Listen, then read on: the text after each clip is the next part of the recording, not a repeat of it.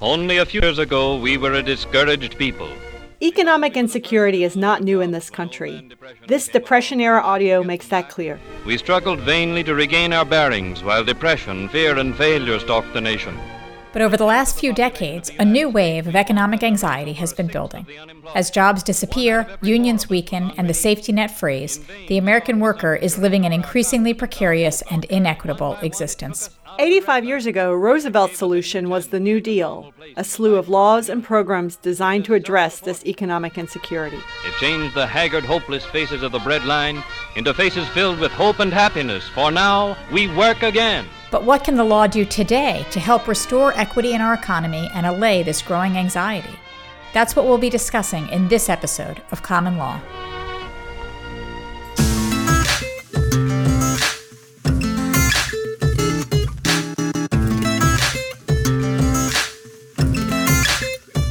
Welcome back to Common Law, a podcast from the University of Virginia School of Law. I'm Risa Goluboff, the Dean. And I'm Leslie Kendrick, the Vice Dean. In this season of Common Law, we're looking at issues connected to law and equity.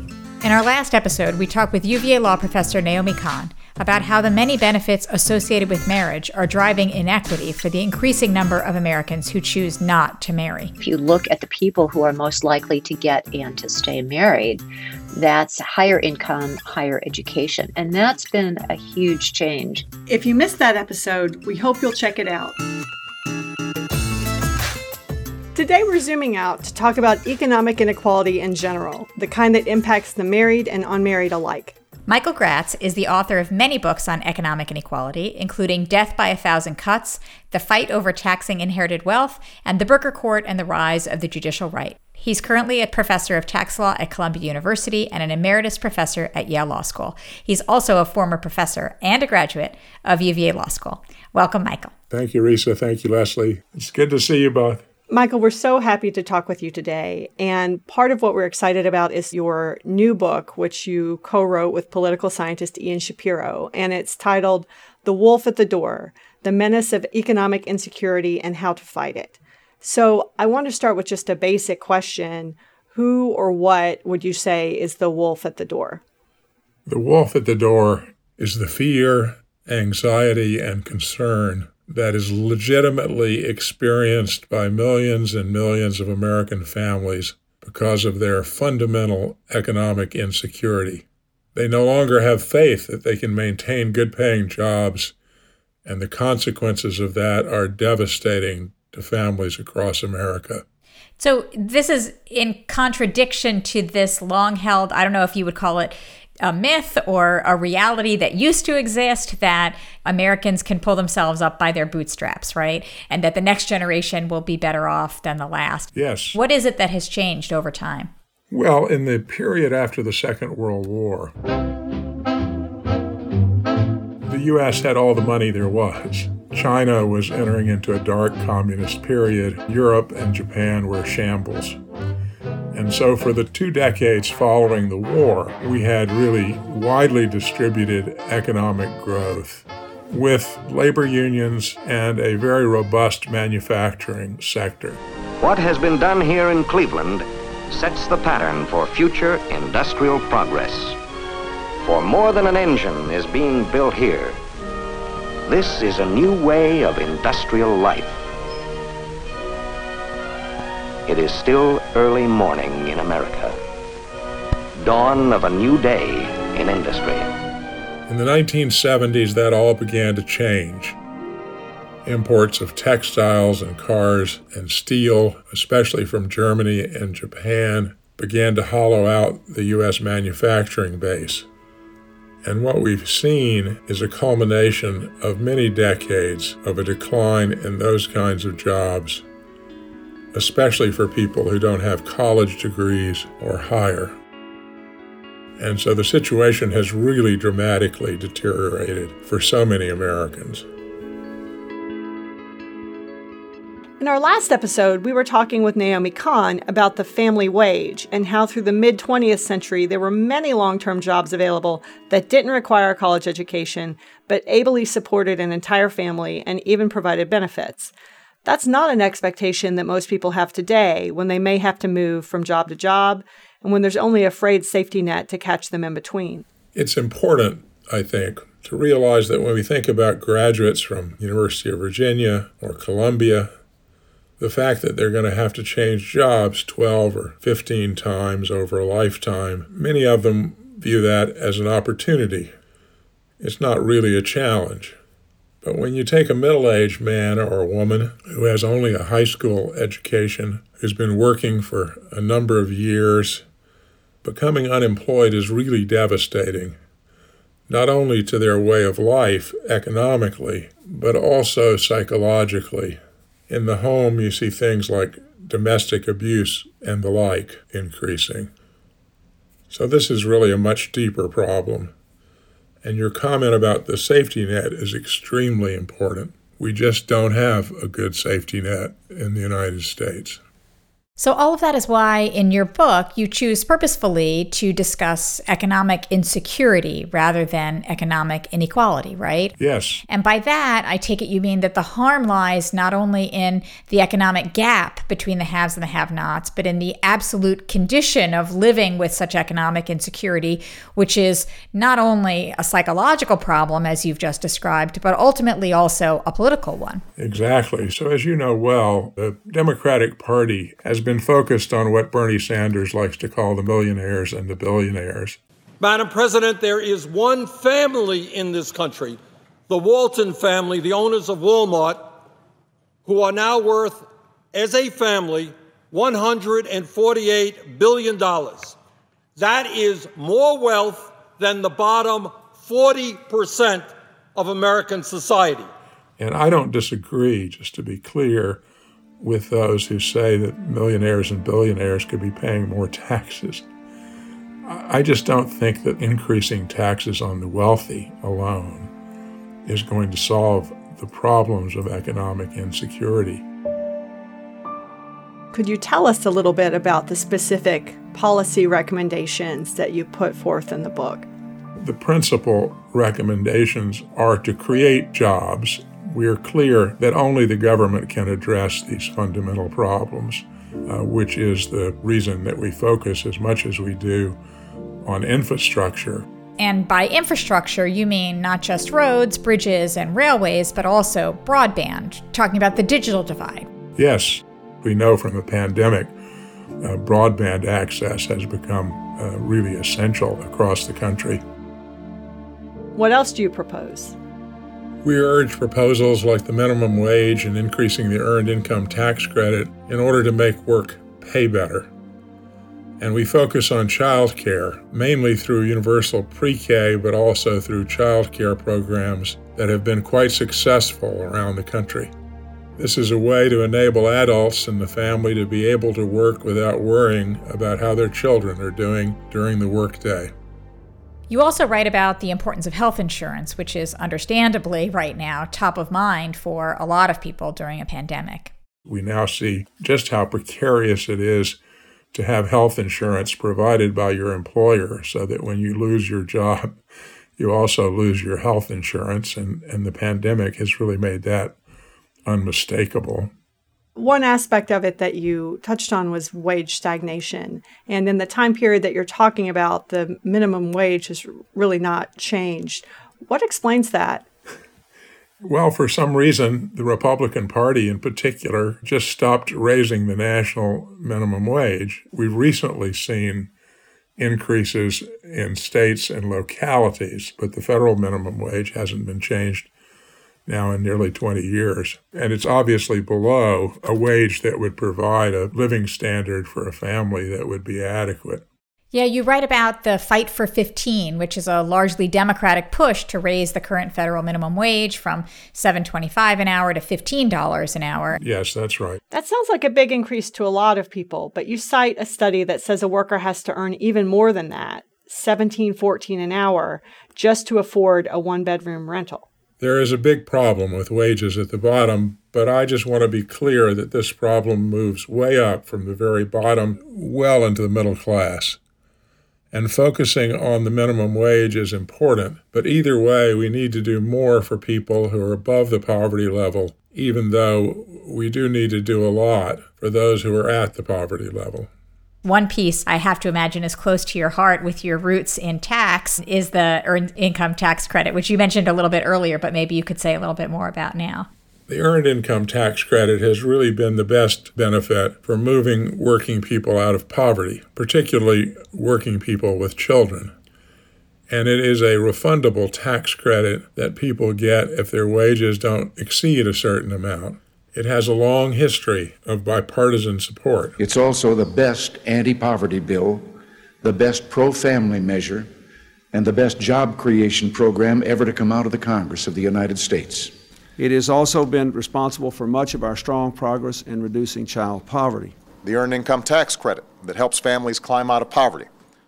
It was originally proposed by a Republican administration, and it was increased by George Herbert Walker Bush and by Bill Clinton. And I think there is now in the Congress growing recognition of the need to further modernize it and also to expand child credits, to make credits for families with children more refundable than they are now.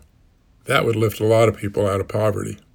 So, obviously, the earned income tax credit only helps if you're earning an income. What about people who are unemployed? For that, we really look to a major revision of unemployment insurance. When our book was published in February 2020, unemployment in the United States was the lowest it had been in 50 years. And now it's the highest that it's been in 90 years and that's due to the pandemic, and many of those jobs are not coming back. And it has been extremely difficult to get Congress to focus on unemployment uh, and the gaps in unemployment insurance. If we had a sound system of unemployment insurance, Congress could have built on that. And what we saw during the CARES Act was the need to create out of whole cloth a temporary system of unemployment insurance. Part of the reason that you say that was necessary was because states haven't traditionally provided unemployment insurance to folks who are freelancers or independent contractors. And as more and more Americans move into gig work, that's a big gap. And there has been a race to the bottom in the states in unemployment insurance, so that you have states like Florida that have been covering 11% of unemployed workers Nationally, it's less than a third who are covered. And so, what we now need is a national program of unemployment insurance. But that sounds like a heavy lift. In your book, you talk a lot about the necessity of building coalitions to lobby for the changes that you're recommending. That's one of the building blocks that you say is essential to getting big legislation passed. But that seems particularly difficult when it comes to unemployment insurance because who comprises the coalition to fight for that?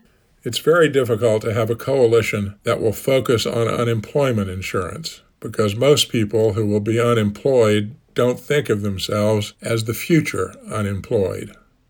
They think of themselves as the future retirees of America, and so the American Association of Retired People is one of the most powerful and important legislative powerhouses in the nation. But there is no American Association of the Future Unemployed, nor should we expect one. So here you really have to find political leadership, which is one of our other building blocks that will move this issue forward. You wrote about some early political leadership in this area that failed under President Kennedy. Say more about that. In addition to the failures of unemployment insurance, the Kennedy administration began a program which it called Trade Adjustment Assistance. Trade adjustment assistance was enacted in the 1960s just when the U.S. was beginning to open up its borders to imports, and free trade was beginning to get on the agenda of the U.S. political system. We need a program of retraining our unemployed workers. All of you who live so close to this problem know what happens when technology changes and industries move out and men are left. And unless, and I've seen it in my own state of Massachusetts, where textile workers who were unemployed, unable to find a work, even with new electronic plants going up all around them. We want to make sure that our workers are able to take advantage of the new jobs that must inevitably come as technology changes in the 1960s. It's a program that has been a total failure for lots of reasons, not the least of which is that it's very hard to prove that you lost your job because of trade rather than something else. And so we propose a program that we call Unemployment Adjustment Assistance, which is designed to provide a path and support to people moving from unemployment to reemployment, including, if important to the worker, uh, money to move his or her family to a place where job opportunities are more robust. So, I'm from the mountains in eastern Kentucky, an area of the country that has been subject to many different efforts to try to alleviate poverty, and poverty has remained stubbornly existent there. And it seems like there are some parts of the country where it's been difficult to create sustainable new economic initiatives, and the infrastructure mostly functions to help people get out, to get to other places. And that's not always a realistic possibility for everybody because people have family ties and other types of ties that keep them in a given area. Yes. And I'd love to hear your thoughts about how to try to spread economic prosperity across all the nooks and crannies of the United States. Well, it's a tough problem, and I think one of the reasons we've seen such a stark rural urban divide in the American political system is that most of the economic growth in this nation in recent years has come out of the urban centers and not out of rural areas like eastern Kentucky. I think, in terms of, of infrastructure, we really have to think broadly about broadband and internet access because, in a rural area like eastern Kentucky, at best the internet is spotty and slow. But if the broadband were as good in eastern Kentucky as it is in Vietnam, to take an example, the workers there would have opportunities that they don't now have. But it will require education and it will require infrastructure. So there's a song by Dwight Yoakam, who's from the next county over from me in eastern Kentucky, that's called Route 23 that says you learn reading, writing, and Route 23, which is the road out of town. And I always thought, but I don't want to have to leave in order to have a job or to have some prospects. I didn't want to do that, and I think there are a lot of people today who don't want to do that either. They learned reading, writing, Route 23 to jobs laid waiting, those cities factory.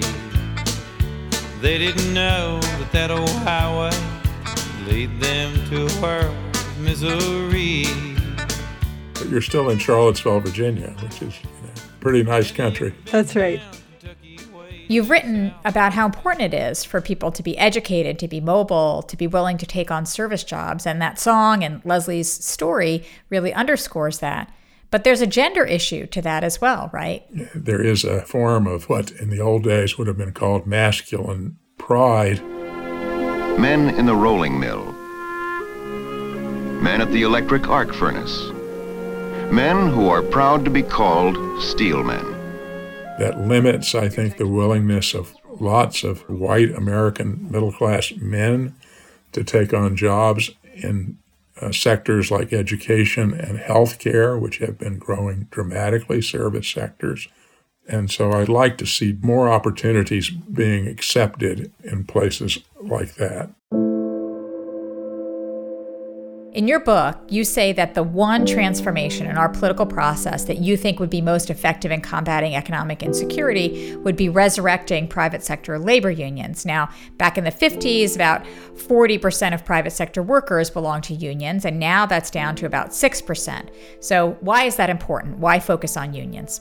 The decline of labor unions has not only affected workers' wages, but it has dramatically reduced the ability of the average worker to have a say that is effective in state or federal legislatures. And this is due to a whole series of legislative and judicial changes. So the decline of unions has been going on for a long time. One of the things that you point out in your book is that at the same time that unions have been growing weaker, businesses have begun playing a much more important role in getting legislation passed. The role of business interests is much more important politically in getting anything done than it was historically.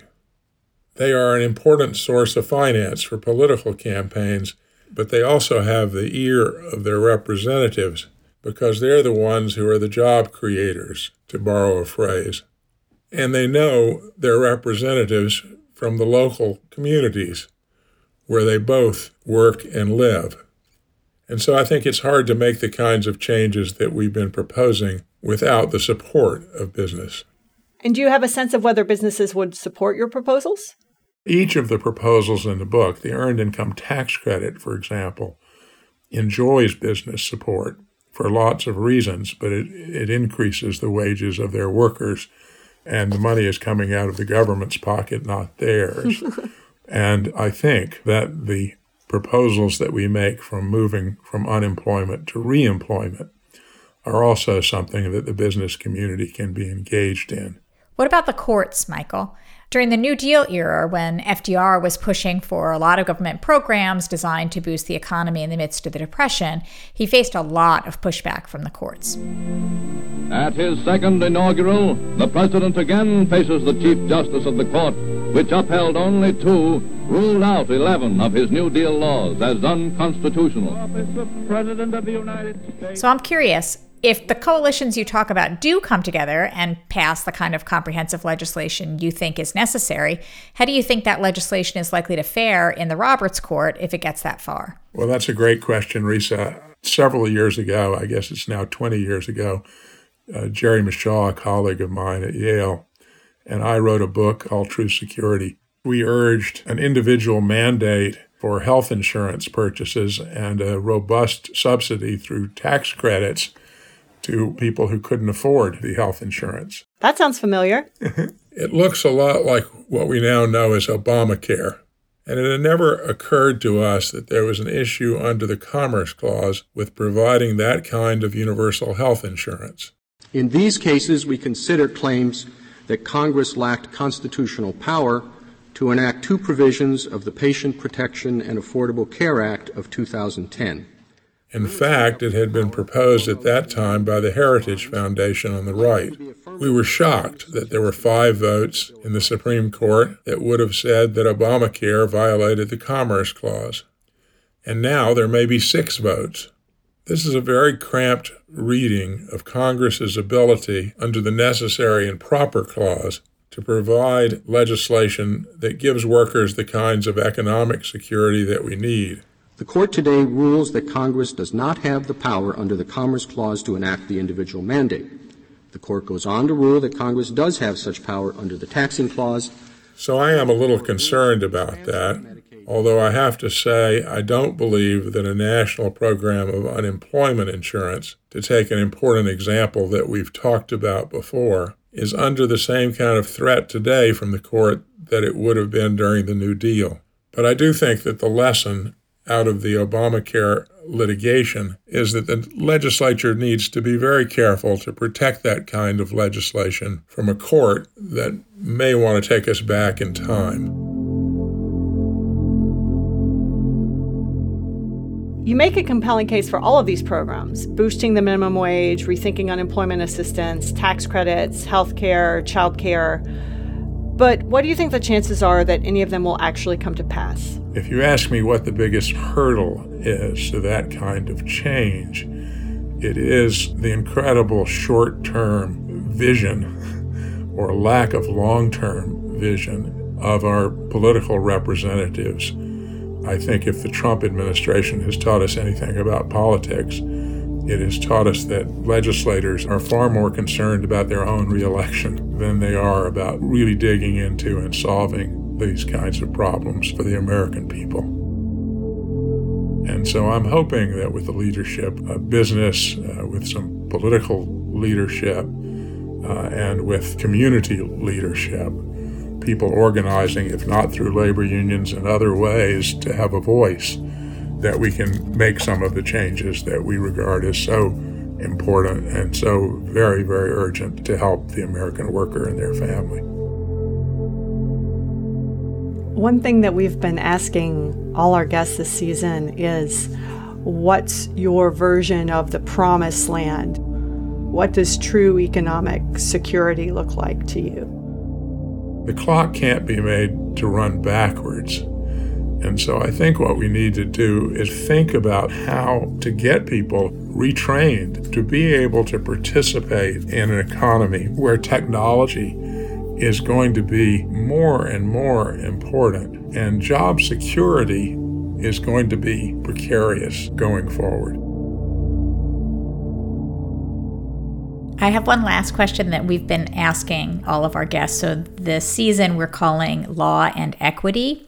And you talk in the book about your shift in focus from equality to insecurity or equality to security. And I'm curious if equity does it resonate with you, or do you think it doesn't really apply in this area? It would be very difficult for me, having taught tax courses for all of those years, to throw equity overboard. I spend a lot of time on equity in the classroom and in my writing, including in this book. It's all about equity, it's all about fairness, not only opportunities, but also in outcomes. And I think if there is one silver lining to a horrible, horrible, horrible pandemic, it is that it has really brought to the surface the economic insecurity of American workers and their families something that we were trying to do in our book. That's now unmistakable. And so the challenge is to build an equitable society where people are not resentful, anxious, and fearful about their own economic security, and therefore are willing to take into account the issues that will affect their community and their nation, issues that are so important. Well, thank you so much, Michael. This was really an amazing conversation. It was fun. Thank you so much. Go Hoos. Yes.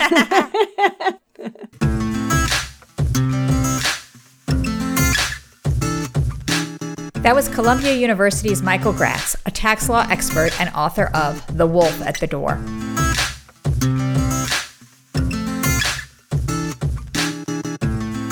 Well, this might just be me, but I really enjoy talking with tax scholars. And Michael Graetz is such an amazing scholar of tax and so much else that I feel as though I just learned an enormous amount, both about issues facing our country and possible solutions to them. I agree completely. I mean, Michael is a giant in the world of tax law scholarship, and he has devoted himself and his career to thinking about distribution and redistribution and taxation. He's really thought about the role of tax in the larger economic structures of our country and in the context of economic inequality. His focus on economic insecurity, I think, is really important and something that I think deepens and enriches our focus this season because it's not just about how things look relatively speaking, it's about how folks are doing in absolute terms. And in absolute terms, too many Americans are struggling and face lots and lots of different forms of precarity in their lives. People are not saying, I feel economically insecure or I don't have the economic power I think I ought to because I'm not the 1%. They're looking at people who are much more closely aligned to them in their life circumstances and asking, why don't I have what they have? Yeah in the conclusion to the book, he and Ian Shapiro talk about these experiments with monkeys. If an experimenter asked a monkey to do a task and gave the monkey a piece of cucumber, they were totally happy until they saw that the monkey next to them was getting a grape for doing the same thing. And then they went crazy and they were so upset. And what he points out is the monkey didn't care that the experimenter had lots of cucumbers or lots of grapes because that wasn't the right comparator for the monkey. And so we didn't talk that much about politics, but when we talk about the politics of resentment, when we ask about this political moment that we're in, I think that the way that Michael and Ian Shapiro are thinking about what economic insecurity does and who one is comparing themselves in terms of the inequality is really a critical part not only of the economic story but also the political story. It is really interesting to think about how politics and economics are combined here and that's not the first time that we've seen that theme over the course of the season and I think it probably won't be the last. That's it for this episode of Common Law. If you'd like to learn more about Michael Graetz's work on economic insecurity, visit our website, commonlawpodcast.com. You'll also find all our previous episodes, links to our Twitter feed, and more. We'll be back in two weeks with Melissa Murray of the New York University School of Law, talking about the limits of what the law can do when it comes to lifting social taboos and the backlash that can result. 2015, you have Obergefell, where we have same sex marriage being legitimized formally. But we've seen in the aftermath the rise of these religious accommodation claims, which I think you could imagine as another kind of regulatory displacement playing out. We're excited to share that conversation with you. I'm Risa Goluboff. And I'm Leslie Kendrick. See you next time. Do you enjoy common law? If so, please leave us a review on Apple Podcasts, Stitcher, or wherever you listen to the show. That helps other listeners find us. Common Law is a production of the University of Virginia School of Law and is produced by Emily Richardson Lorente and Mary Wood.